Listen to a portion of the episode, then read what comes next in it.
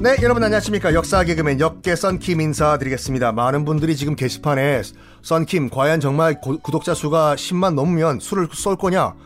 코로나가 끝났다는 가정하에 10만 돌파하면 제가 당연히 술을 호프집 빌려서 쏜다니까요, 여러분. 근데 제가 깜빡한 게 있는데 그 펜실베니아주의 이름의 어원 그리고 또 메사추세츠의 어원은 말씀드렸는데 벌지니아를 제가 말씀 안 드린 것 같아요. 이 나이가 들면 정말 깜빡깜빡하는데 버지니아라는 이름은 뭐냐? virgin 처녀에서 나왔는데 그 제임스 타운이 건설되기 이전 그러니까 정말 땅만 있던 대서양 연안 그냥 신대륙이죠. 그 신대륙을 퉁쳐가지고 영국에서는 버지니아라고 불렀는데 왜 그러냐면 제임스 타운은 그 당시에 영국 왕이었던 제임스 1세의 이름에서 유래했다 말씀드렸는데 제임스 1세 바로 전 왕이 누구냐면 엘리자베스 1세 여왕이거든요.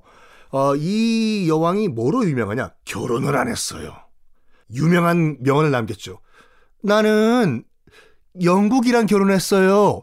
어디서 많이 듣던 얘기죠. 그 얘기를 엘리자베스 1세 여왕이 했는데 하여간 뭐 그 당시 스페인은 다 남부를 지금 그 남미 지역을 라틴 아메리카를 식민지로 건설하고 있던 상황에서 영국도 야 우리 그러면 저 북미 지역을 탐사해야 되는데 북미 그 당시 북미라고 안 불렀겠죠. 그 이름 뭐라고 할까? 어 지금 우리 왕이 엘리자베스 1세 여왕 별명이 버진 퀸이잖아. 평생 결혼을 안 했기 때문에 하하. 우리 여왕님에게 아부하는 의미로 버지니아 이 처녀의 땅으로 부르는 게 어떨까? 좋아 좋아 좋아. 앞으로 그 북미 지역 나중에 미국이 되는 지역은 전체가 다 버지니아야.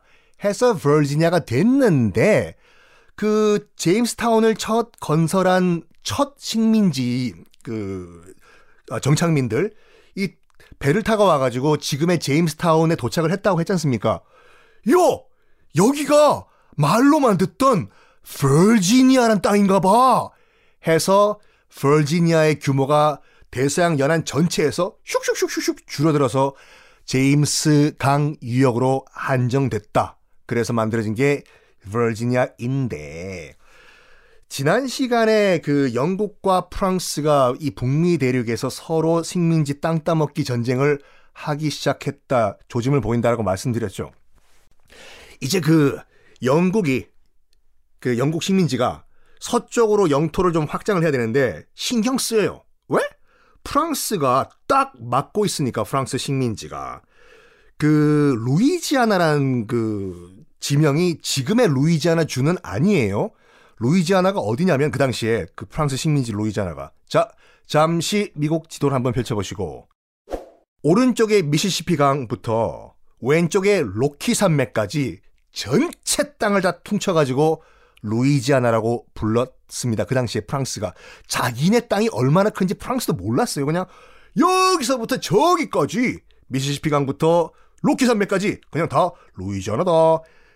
어쨌든 영국 입장에서는 야 우리 서부 진출해야 되는데 그 프랑스 울랄라들이 지금 주장하는 루이지아나가 딱 가로막혀 있네 신경 쓰이는데 이거 어떡하나 이거 이러다가 폭발하는 사건이 하나가 발생을 합니다. 그 미국과 캐나다의 그 어, 이 서쪽 국경 위에 보면은 5대호라고 해서 2대호 아, 아니에요. 진짜 꽉 그냥 그 다섯 개의 큰 호수가 있거든요. 5대호 바로 밑에 보면 지금의 오하이오주가 있죠.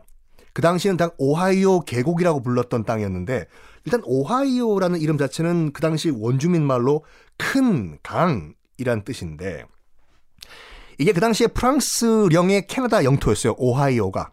잠시 여러분 위치가 파악이 안 되시는 분들은 미국 지도 펼치신 다음에 5대호 다섯 개의 큰 호수 보시고 그 바로 밑에 있는 오하이오 주가 있거든요.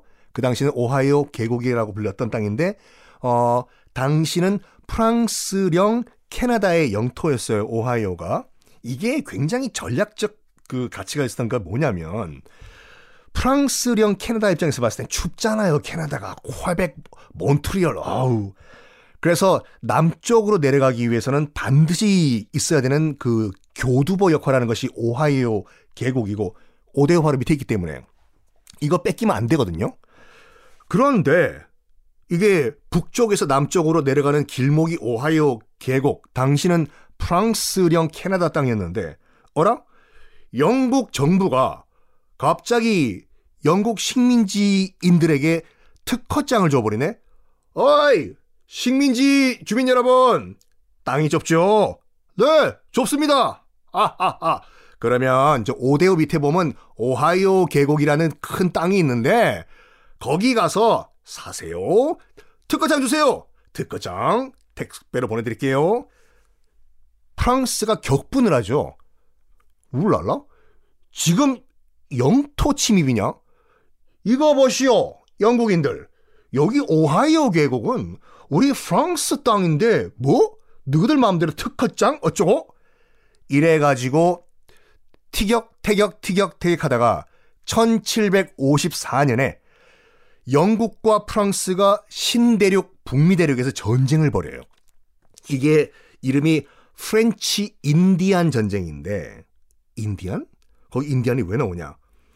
그때 이제 인디안은요, 그 우리가 이제 그 어, 북미 원주민이라고 부르는 인디안 원주민들은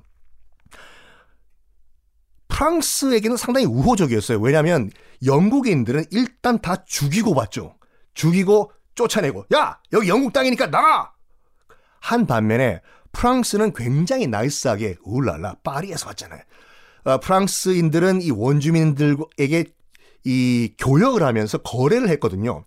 저기요, 우리는 우리 프랑스 사람들은 당신들 죽이거나 해치지 않고 그냥 거래만 합시다. 어, 당신들이 잡은 그 담비 모피 우리한테 팔면은 우리가 돈 줄게요. 해서 프랑스와는 무역을 하고 있던 상태였거든요. 그럼 당연히 그 당시 북미 원주민 입장에서 봤을 때는 누구에게 더 우호적이었을까요? 자기들 때려 죽이는 영국보다는 프랑스에게 훨씬 더 우호적이었겠지요. 그래가지고 프랑스랑 영국이 빵 북미에서 전쟁을 벌일 때 이 원주민들은 다 프랑스 편에 붙어버려요. 이왕 둘 다 침략자면은 어?